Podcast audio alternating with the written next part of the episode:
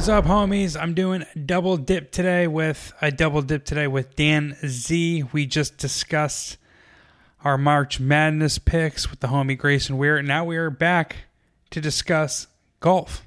The 2023 Valspar Championship, wrapping up the Florida swing in the PGA Tour before these fools head to Texas for the WGC match play. I actually hit Innisbrook last year, Dan, by taking Sam Burns to go back-to-back, so I have a title to defend as well. Yeah, I actually know Sam a little bit. I'll text him and let him know that both of you guys are defending here. Well, he's two-time defending. Yeah, we should meet up for breakfast and discuss our strategy. Which is funny because I will actually be in Tampa starting tomorrow. One of my buddies is getting married, and we're going down to Florida for a little golf weekend. And we had talked about going to the Valspar as part of the trip, and ultimately decided that we'd rather play another round of golf than watch a round of golf. And if this was an elevated event, for sure we would be there. But with it not being an elevated event, it was kind of like, it's kind of far too. Like, it's not quite, it's like outside of Tampa, like up to the northwest. So it's a bit of a hike. And I was like, eh. But I just want everyone to know that we are enough of a fan that as part of a bachelor weekend, it was in heavy contention as something to do this weekend. Valspar's low-key got a pretty good field, though, despite it coming on the heels of two back-to-back or two elevated events. It's not terrible because they're in the Florida swing, right? Like, most of these guys are there. So it's like it's not too far from where the players was. So for a lot of these guys, it doesn't require a ton of travel. I think we talked about this last week, the Travelers tournament, which Justin Thomas just committed to, by the way. So he will also be in Connecticut this summer. Let's go. I can give him shit about just totally boning me for the Players Championship, and I will. Actually, my go-to thing at the Travelers is to, after a pro golfer hits a shot, to tell them they're going to like that spot. And I followed Tony Finau around all day, and after at least 8 of his shots, I was like, Tony, you're going to like that spot, buddy. You're really going to like that spot. Did he ever acknowledge you? He laughed at, like, the third one, and then I think by like the 5th, he's like, get this dude away from me, please. But everyone always says like it's always like, get in the hole, like it's always the same. I wanted to come up with something that was, and then my friends and I would joke because I've played TPC, so I'd be like, Tony, I've been in that spot, bud. You're gonna like it. You're gonna like it there. That's actually where I would have hit. That's what I would have done. Dude, I heard some guy yell Baba Booey after every Scotty Scheffler shot. That's what I'm saying. Like, all the golf stuff is so overplayed. The Baba Booey yelling, get in the hole. Like, it's all super overplayed, but you're not going to find anyone but Dan Z yelling, you're going to like that spot, Tony. You're going to like that spot a lot. Well, unfortunately, Tony is not in this field. He's not. And so you're not even going to be at the Valspar, so. No, I'm not. That was a useless tangent. It's all good. That's kind of what we specialize in here. Unfortunately, I'm not specializing in giving out golf picks because I lost for a 4th straight week last week. Now, when you say you lost, you mean like your unit, like negative units, like everything, because you make so many freaking golf bets. Yeah, I was minus 1.25 units, which I guess it's fair. How many units do you typically wager on a golf tournament? Would you say 8 or 9? Okay. Yeah, I mean the last 2 weeks I've lost 5 units each, so this one was a step in the right direction. And I don't think we've talked about this, like, how do you do, because golf's different than, like, usually it's a 1 unit play, like, oh, spread, -110 -110, but when you're picking outrights, like, what is your strategy as far as units on outright winners? I'm still trying to figure it all out and optimize it. The way I've been going about it is I'll put a half unit on Justin Rose this week since he's the most expensive golfer I'm betting on at plus 2,000. And then I'm going to bet. That's a lot, though. A half a unit on a 20-1 outright? Yeah. Yeah. That indicates some confidence to me, unless I'm reading that wrong. No, that's fair. I don't have much of a justification to be confident considering how I've been for the past month, but I really like Justin Rose. He pops on my model, and I felt like I was betting too few units when I was running hot, and then I tried to increase it. And now that I'm running cold, I should probably scale it back. But, like, I don't know. I feel as though I'm going to bet my way out of this. So I'm going to just continue forward. And then if I go negative into my balance at that point, I'm like, all right, I'm not going to keep running into a wall. So based on your math, if you're betting 8 or 9 units, you know, half a unit on Justin Rose at 20-1 is a 10 unit. Like that pays for the rest of your tournament. Everything. If you hit that, everything's profit from there. Sure. I'm going to do it. Is that how you look at it or no? Pretty much, yeah. I mean, I find 4 or 5 like, do you golfers. Let me rephrase that. Yeah. Do you like your outrights to come out, if you hit an outright, to be about your unit count for the entire tournament? Like in that scenario we just talked about, like I said, Justin Rose would be a 10-unit hit. So if you had someone at 40-1, would you do a quarter unit to also hit? Like you try, do you do it that way where it's like 40-1, I'll do a quarter unit because I'm trying to hit 10 units if I hit an outright. Pretty much, yeah. I'm looking to hit 15 units per golfer backed. Roughly. So I bet half a unit on him at plus 2,200. It's now plus 2,000. I'm betting a quarter unit on him to top 5 at plus 500 and another half unit on him to top 10 at plus 250. I don't think that's 15 units, but... You put a bigger unit on him outright than top 5? I did, yeah. Interesting. Okay. And sorry, it's not something we've talked about and it's worth getting into. Absolutely. And I got to be honest, this is a strategy I'm still working through. I'm going to actually start reaching out to like golf handicappers that I read often to like pick their brain. Like, how do you go about it? Because like you should get one of them on this show instead of my dumbass. Well, I like talking golf with you. I just like shooting the shit with you. And that's like the most important thing with the podcast, in my opinion. Because some of these guys can just kind of talk over my head about this stuff, or I would tangent the podcast with so many questions that I have about their strategies. But my thing is like... That could be okay. A good interview would be great. Yeah. My thing is I don't ever want to bet a golfer outright and not win money if they top 10. That's pretty much how I always look at it, right? Because it's 144 golfer field. It's really effing difficult to pick the winner. So I'm finding 4 guys that I can bet, and if they all top 20 or in Justin Rose's case top 10, I'll profit on that golfer, right? Obviously, I'm looking to hit an outright so I can really bring home some money. But, anyways, moving through the course real quick. It's Innisbrook, Copperhead course. It's a par 71.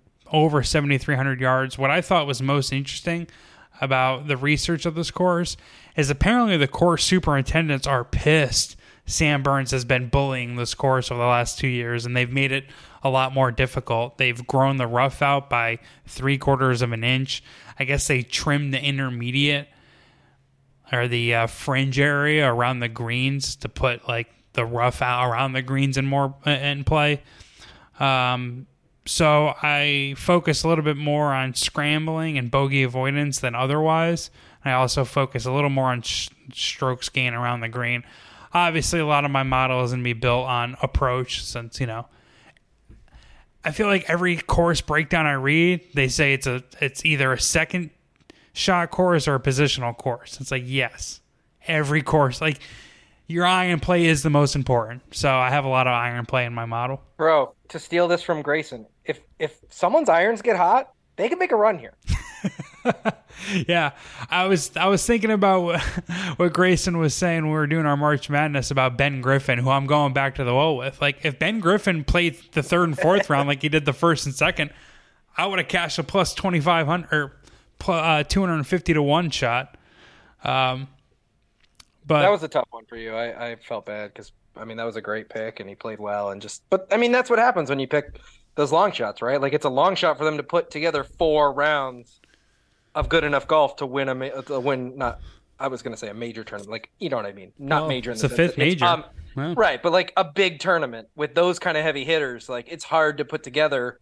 I mean, you found that out even with not guys like Ben Griffin. Not that Min Woo Lee's. I'm trying to find a better example, but like Min Woo Lee just fucking fell apart on Sunday, man. Like the course was there for the taking. There were some high scores, some low score shot, and Min Woo Lee just couldn't do anything and just took himself out of contention. Yeah, he clearly can't play in the wind yet, because when the wind picked up in the mid-afternoon, he got nuked. I mean, the pressure obviously had something to do with it, going playing the same group as Scotty Scheffler, who's just an absolute alpha right now. You know, it was just not a spot that Min Woo Lee was going to win most times.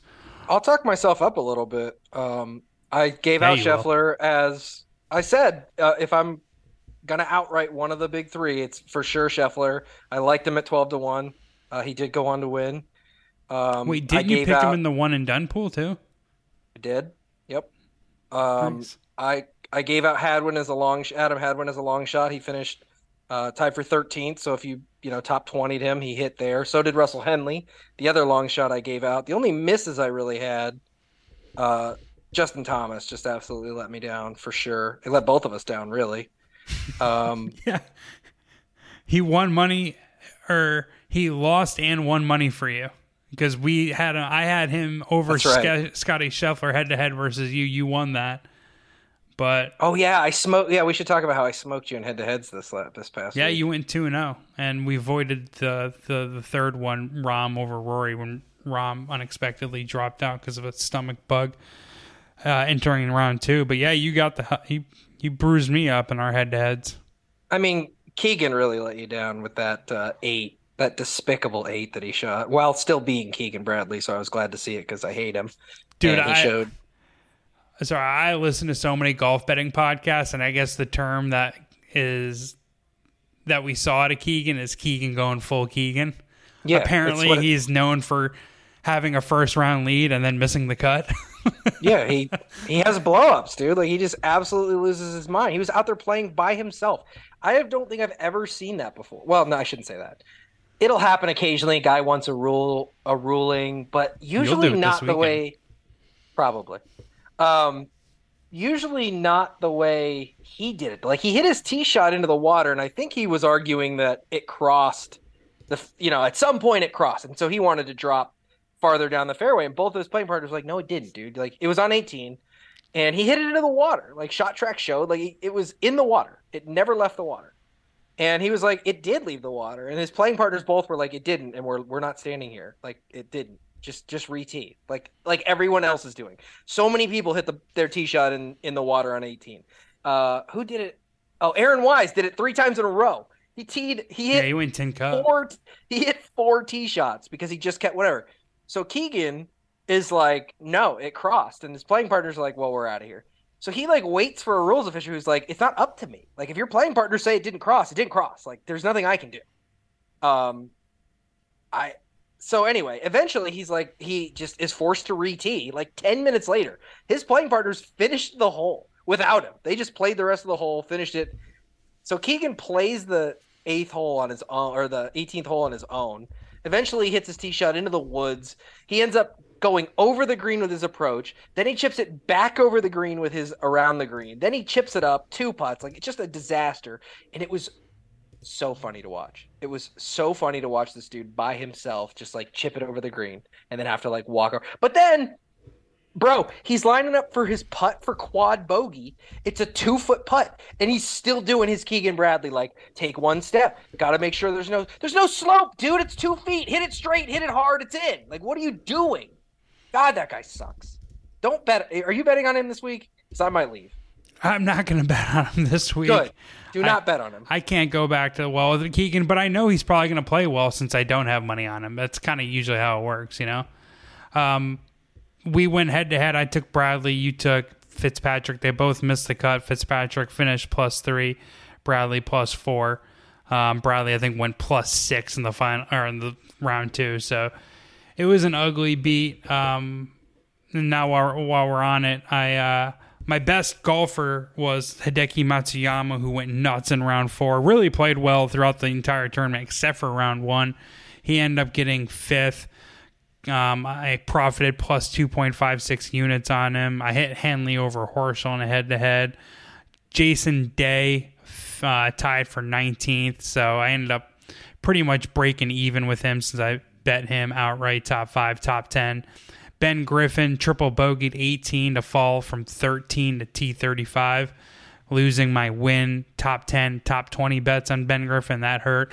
Will Zalatoris somehow made the cut and just completely no-showed the entire tournament. I don't know. I didn't watch a lot of Will Zalatoris because he sucked, but he did make the cut and had, I think, the second worst score out of all the players or golfers that made the cut. So third, yeah, he finished just ahead of Sahith Theegala and Kevin Kisner. So minus 1.28 a unit performance remained the players. All good though. I feel strong about this tournament. I'm very happy about how Hideki ended the players because I like Hideki. I know I'm going to be betting Hideki, and the fact that I'm profited off of him again just makes me feel better about knowingly betting him in the future. And did you watch any of the final round from Hideki? Oh, yeah. That fool was walking in putts. He was feeling it. I knew that Scotty Scheffler was going to put up a minus 15 at the minimum. He ended up winning with minus 17. So even when Hideki was minus 12, I was like, he's going good, but he needs to get to 16 to even have a chance.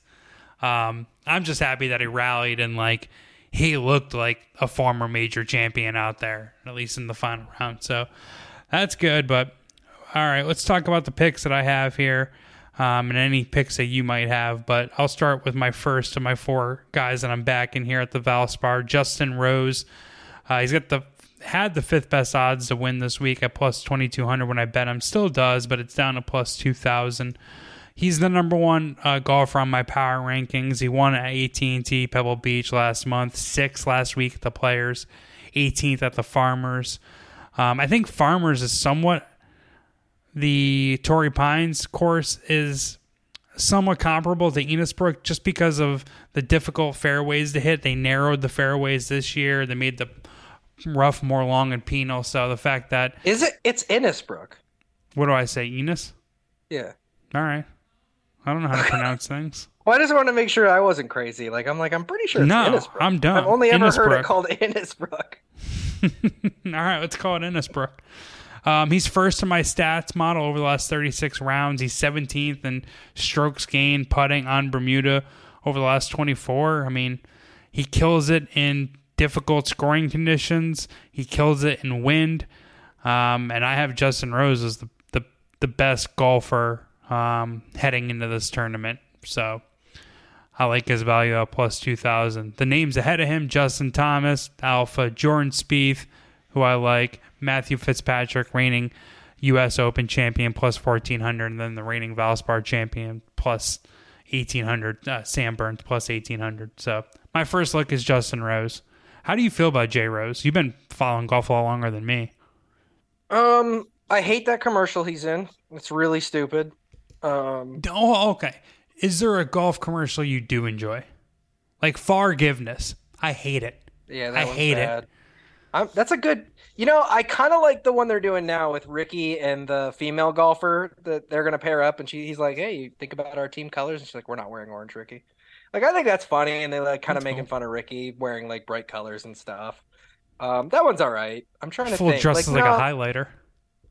Yeah. And that's the joke, and he makes fun of that, and that's part of the reason I love Ricky, by the way. That one's okay, but yeah, you're right. Golfers, a lot of the top golfers especially, just don't have very good personalities that play well on in that set. That's why Fowler's commercial's funny, because Ricky's kind of affable, kind of aloof, but Morikawa's got a great smile, but he's not particularly interesting. They've been doing these on-course interviews. You've been watching these where they'll put the earbud in the guy's ear and literally go with him for an entire hole. And they did it with Morikawa, and he seems like a really nice guy, but just I was this isn't really adding anything. All these Scheffler's not particularly interesting. Hovland, Justin Thomas is. Spieth is probably the guy, right? Yeah. But even his, what makes Spieth interesting is he says everything out loud that he's thinking about golf, which is interesting to listen to, especially if you like golf. When he explains to you exactly what he did wrong on that shot, but it's not necessarily fun or funny or would make for a good commercial unless he had some fun with it. I don't know. He might take himself a little too seriously. There's really no one's personality in golf who I think is like that. Like, no one's cool in golf, unfortunately. Or fortunately, whatever. So DJ was cool. DJ is very cool. Like, DJ's cool. The man. And, like, his rivalry... Well, him and Koepka's rivalry with Bryson, because he's such a nerd and, like, such a dork. Have you ever watched Moneyball? The movie? Brad Pitt movie? Yeah. Have you seen it? Yeah. All right, cool. I like when the scouts are, like, talking about, like, the minor league the player. Girlfriend? Yeah, a guy with an ugly girlfriend. No confidence. Or the guy who walks in the room and his dick has been there for 10 minutes. That's Dustin Johnson. Yeah. That's definitely DJ. And so he was, but that's what sucks about Liv, right? Like, they took some of those better guys, like DJ and Brooks had his own thing. Like, Brooks was cool too. Like, he was, yeah. Brooks was that, like, I'm too cool though. Like, at times it was like, we get it, dude, you're better than everyone. But he also didn't like, he would, you know, go back and forth with Portnoy on Twitter, Dave Portnoy from Barstool, and be like, I'll beat you left-handed. Like, so dude, the line is, on this side, the good side is Brooks Koepka. On this side is Bryson DeChambeau. It's Bryson, for sure. And they don't like each other, and they're not kind supposedly. Of, it's been documented. Fair enough. Yeah. I mean, Brooks said it on national TV. He like rolled his eyes like, I hate that guy. There's that. Yeah. So I remember that he's getting interviewed by, like, Golf Channel, and, like, just Bryson walking by, like, talking to his caddy. He's just like, you believe this shit? Like, middle of an interview, he's like, you believe this shit? Listen to this. I hate this guy. That's so good. But golf misses that. Like, Bryson, I miss Bryson because he brought something to the table. Like, he's weird. He wasn't very well liked, but it gave golf a villain because he was good and he was doing this thing that no one else was doing. Like, I'm just going to pound driver. It didn't really work because, you know, people kind of figured out whatever, but... I don't know, man. Like, I miss it. I miss the Live guys, for sure. I mean, Cam Smith doesn't have that, like, explosive a personality, but he's my favorite golfer to watch. Oh, he's a ton of fun. When he's on, dude, he's... Yeah, he doesn't miss. Like, his irons of... When he is on, those irons... Like, you just feel like this shot's going inside 10 feet. Like, there's just no question. It's just going to be inside 10 feet. The thing about him is just, like... Then he's going to make that putt. He's obviously the best putter. And, like, just, I don't know, in my head, to say that specifically or confidently about a golfer is still, like, super impressive. Like, it's just like... And you know what I like about him? He's the best putter, and he doesn't do anything. Like, he doesn't do the Keegan Bradley routine. He doesn't have the super long... Like, he putts normal. He holds it like a golf club. He doesn't take a super long time. He just, like, looks at it, goes, okay, I got it, and then just hits it like a golf ball. The whole putting experience isn't long, but I like where he looks at the hole longer than every other player. That is his thing. You're right. But it's not. He's not sizing it up. He's not looking at, like, the whole. I think he said he visualizes it. Yeah, like, I'm visualizing this ball going in that hole. The whole process isn't slow, but that one part, he just looks at it for longer than everyone else, and that's what it is. He's visualizing it going in. I love that dude's game. I'm probably going to be on him at the Masters. But moving along, those guys are going to be so hard to handicap. Because we just, like, really haven't seen them, and we don't really know what to make of, like, Live stats, right? Like, we don't know yet what to do with them. They're not even that readily available, and why I don't even really care, because it's not, you're not playing defense in golf, right? Like, you don't have to, like, you're not going from, like, the ABA to the NBA. You're not going from, like, non-contact to full contact. It's just like, this guy, if he wants to play at Augusta, he can, right? Like, he can go play if he wants, you know? He can go play at the same courses in his off time and get the same prep. You just don't have the trending data. I don't know. That might be a real sucker thought process. I just don't see any reason to back off Cam Smith in his prime, you know? I do. Next look that I got here, Justin Suh. Do you know anything about him? Could be Suh. I'm backing him, and it is beautiful. Suh. So I read a little bit about him, and I'm drinking the Kool-Aid. You know, this fool was the 2019 Pac-12 Golfer of the Year, and it was I did know that. apparently he was like part of like the four. It was him, Collin Morikawa, Victor Hovland, and Matthew Wolff were all like the best golfers in that era, and all of them came out and won PGA Tour events like in their first year or two, and he dealt with wrist injuries and kind of became the forgotten man. But he's killing it lately. He had to win the Korn Ferry Championship last year just to make the tour, and he missed the first three cuts of the season, but he's made 11 straight cuts. He's finished fifth at the Honda Classic, which is probably the hardest or one of the hardest tracks on the PGA Tour. He was sixth at the Players Championship this last week, 24th at the Arnold Palmer. So he's trending up and playing really well, the Florida swing. I also think him being a debutant at the Scores kind of gives him an advantage, because I think it's going to be shocking for some of these golfers to play a tougher course this time around in Innisbrook. And he's playing it for the first time, so he's coming off of three straight difficult courses. So it's kind of like this will be an easier version of that, whereas the other players are, I don't know, maybe used to the softer, easier conditions of last year's Innisbrook or Valspar Championship. Guy hits greens, hits fairways. You got to stay on the fairway here because of the long rough. He's first in par 3 scoring. There's 5 par 3s at Innisbrook. It's a par 71. Really killing it in approach, 15th in this field. So I'm on Justin Suh. I'm doing 0.3 units on plus 3,500, 0.3 on plus 800 for top 5, 0.3 on top 10 plus 360, and 0.6 on top 20 plus 180. So I'll probably be sinking all my money into tournament this weekend and not watching as much golf, so I probably won't be betting much on it. But I can tell you who I'm backing in our 3-and-done pool, as it were. We pick 3 golfers a week, and you can use each golfer 3 times. And I am on Sam Burns, the 2-time defending champion, right? Yep.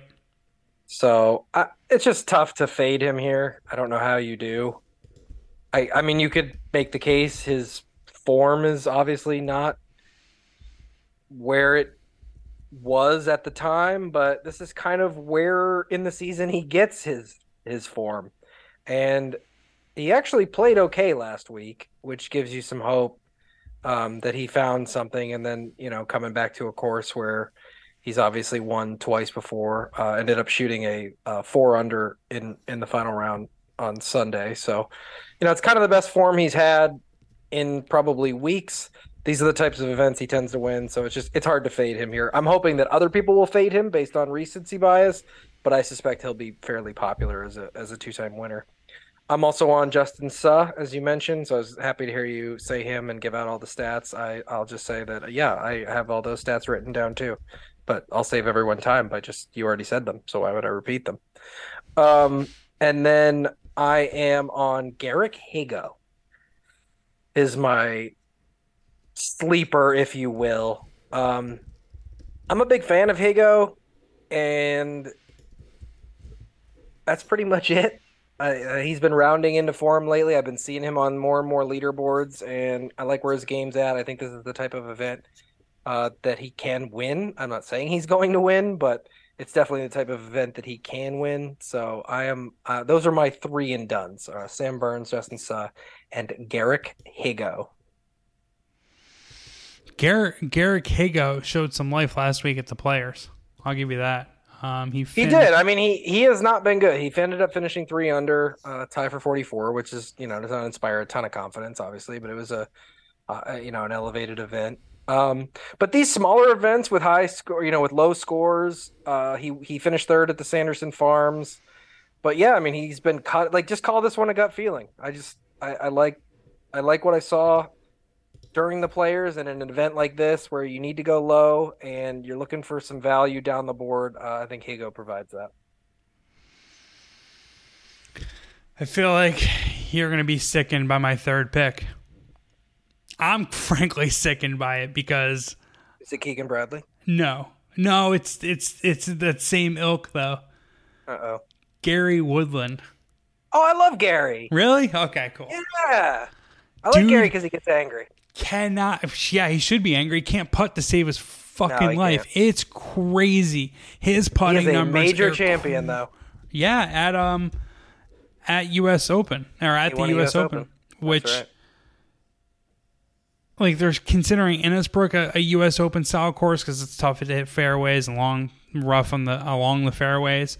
So I like that comp. And he won this event when it was called the Transitions Championship back in, I think, 2011. They would give it a totally different meaning. Yeah. Yeah, we'll stay out of that one. That's you're gonna leave that one there. Yeah, no, that's Bobby's beat. I don't touch that. A three-time PGA Tour winner, 2019 U.S. champion, won the Valspar when it was called a different name, 2011. So he does have win equity, which is, I just wanted to say all that stuff so I can say win equity. I love it. I love saying that. I feel smarter when I say it. He's second for total strokes gained at difficult par 71 courses, 17th in both course history and comp courses. Again, his biggest weakness is putting. Dude sucks on Bermuda too. He's dropped an average of 4 strokes over the last 5 events on the greens, but his course history and just ball striking is too gnarly to pass up. He's second in good drives gained, third in greens in regulation, first in proximity plus 200 yards out, which is huge because there's 3 par 3s at longer than 200 yards. There's going to be a lot of iron shots from 200 yards out on these longer par 4s, which are the most difficult holes in the course. And bro, if he gets hot on those, oh, look out. I mean, he needs to because you just can't rely on him getting hot. Oh, I see. You just can't rely. See what I did there? Yeah, but moving forward, you just can't rely on him getting hot with the putter. Like, he needs to be hitting it within 5 feet of the pin. But I think if this course is more difficult and if there's lower or higher scores, however you want to hear it or however you think about it, if this ends at like a -8, -9, I feel like he can do some damage. He can be in contention on the final day. But I say that I've bet him several times, and he is lit it up in the first 2 rounds and just completely shit the bed on the weekend. That's why I was kind of making the Keegan Bradley comp. He's just a nicer guy, maybe, in your opinion? Better golf etiquette? Why do you hate Keegan and Gary? Keegan has, it's funny. They kind of look a little bit alike, except Keegan's face is super punchable, and Woodland's looks more like just like a dude I would hang out with, like one of my dad's friends. I look at Gary Woodland, and he looks like this dude my dad would hang out and have beers with. I don't know what it is. I've always liked him. I also won that. I bet on him to win that U.S. Open and hit it, so it's probably a big. There it is. He's one of your guys, then. He's one of your guys. Yeah, he's one of my. That was an early bet for me too. That's how I feel about Sam Burns. I lost with Sam Burns at the Arnold Palmer. But I could text him for you. But it's I won last year at Innisbrook with Sam Burns. How mad can I be? I'm still up money with him. He just shit the bed at the Arnie Palmer. But all these guys have punchable faces, dude. Like, wait until you see my article for this for this tournament and the picture of Justin Rose that I have. Uh-uh. Looks like he wants to be punched in the head. Now my final golfer, I'm going back to the well with Ben Griffin. This guy is a phenomenal rookie, one of the best rookies on tour currently. And yeah, he puked all over himself in hole number 18 last week at Sawgrass, triple bogeying, falling out of the top 20, but he's got the game for this course. If it's a more difficult course, I want to back Griffin because he's third in this field for scrambling, seventh in sand saves at the hole 17, the famous hole 17 at TPC Sawgrass.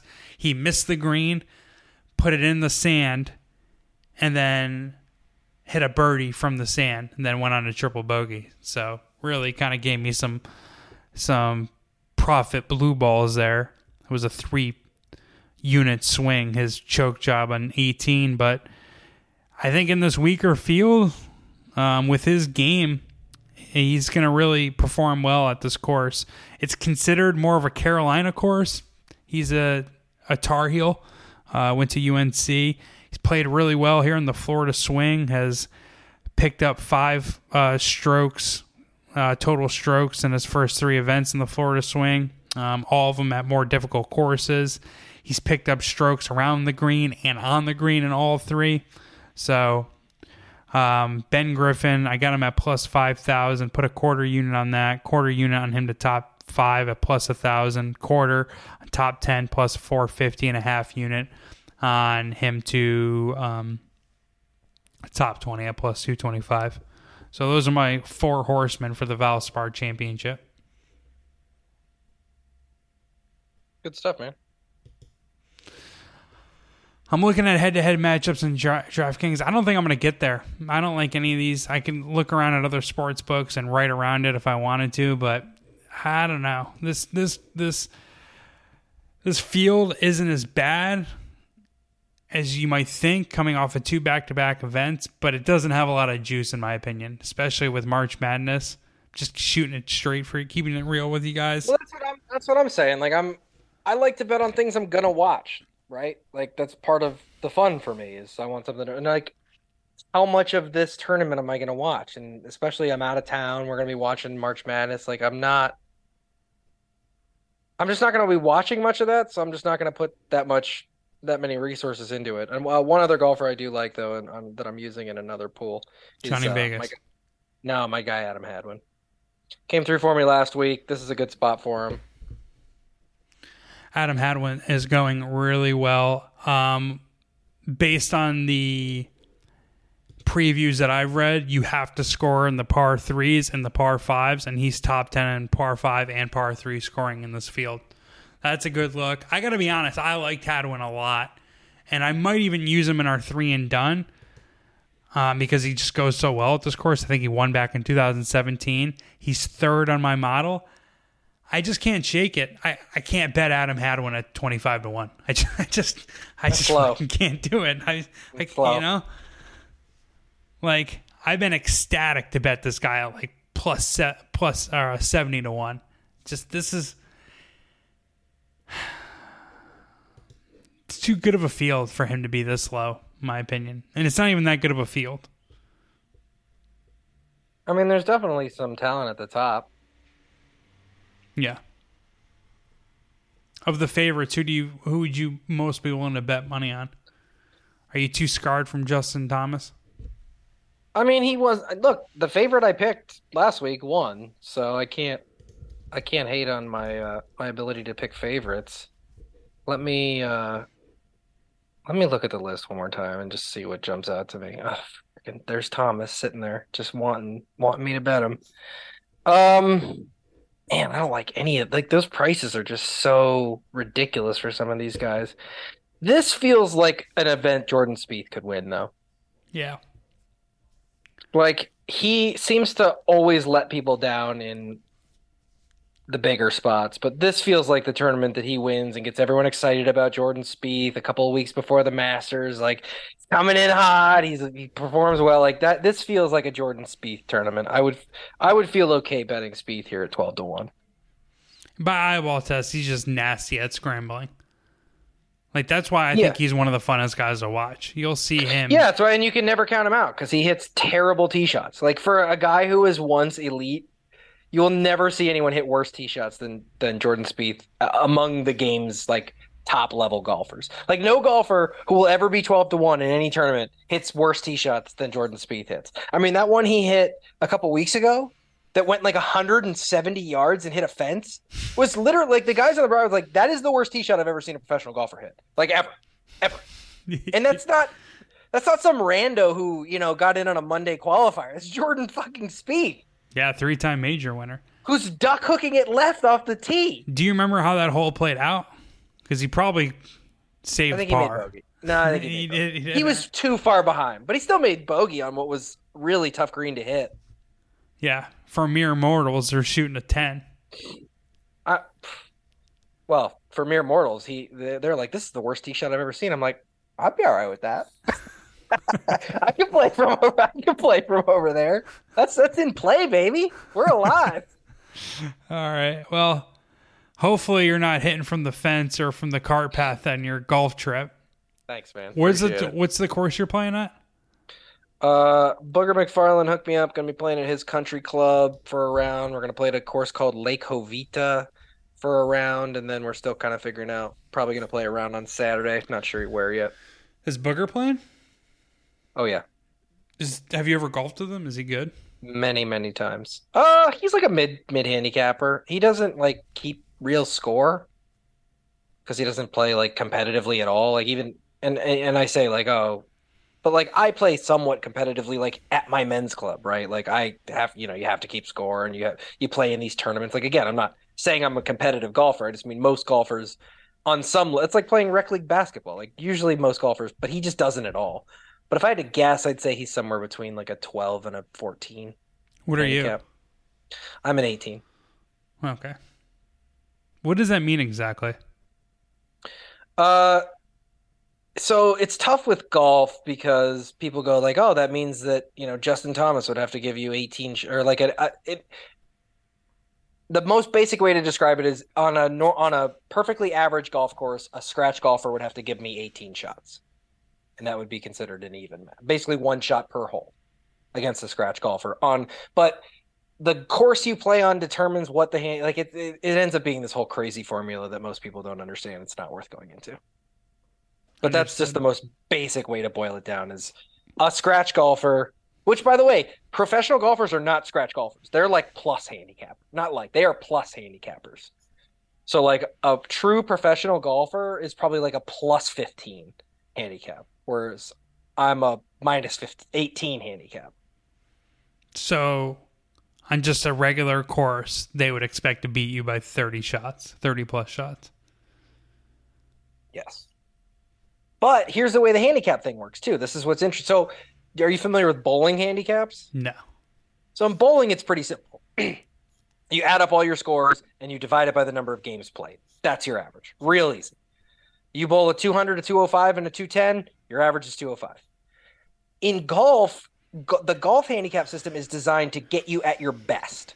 So theoretically, when you take your handicap and back it out of your score, you should only shoot even par once every 5 rounds. So it's not like, whereas with bowling, your handicap should always essentially equal about the same number. Your score plus your handicap should equal the same number every game. Golf doesn't work that way. It's designed to measure you at basically at your best, because like they'll take your last 20 scores and only your best 5 of those 20 even count towards your average. So it's not even... Like you say, like, oh, Justin Thomas would be expected to beat you by 30 shots. Like, no. On like my best day and his worst day, because they go in the other direction. So, okay. All right. Now, is there any way to verify your handicap, or is it just like honor system? No, it's there's something called a GIN, the golf handicap indicator. Into number something. The I stands for something. It's a thing. Like a website is like a social media site. It's a website. You could go plug my name as long as you know the golfer's name and their state. I believe you can pretty much look anybody up. No shit, that's awesome. As long as they have an active like GIN number, which anybody who belongs to any sort of club would have. Most people who play at all competitively will have a GIN, and that's the standardized measured system that's used. And you can, so like I can look up what my handicap is at specific courses based on, because like again, some courses are harder than others, right? So that's why the handicap moves. It's not 18 at every course, because if you're going to play TPC Sawgrass versus your local Muni, obviously TPC Sawgrass is harder. So for sure, yeah, your handicap's going to be based on the course as well. Like for example, at Booger's course, I'm a 25. That's my handicap there. So it's 7 shots harder than that perfectly average course. How much tougher is Booger's course than like Innisbrook? Or how much easier? Yeah, so at courses like that, I think I've plugged in like what would I be at Bethpage Black, for example, and I'm like a 38 there. It would be tough for you to get out of that rough, huh? Well, so the handicap system also you can't max yourself out by having really bad scores on a hole. The max you can even take on a hole is double bogey, your handicap plus, or double bogey plus your handicap. So if I'm getting two shots on a hole, like let's say it's a par five, once I hit 9, like that's it. I'm done. You don't even have to put the ball in the hole? If you're playing competitively, you do, but your handicap will not count it. For handicap purposes, you got a 9 on that hole, even if you make a 14.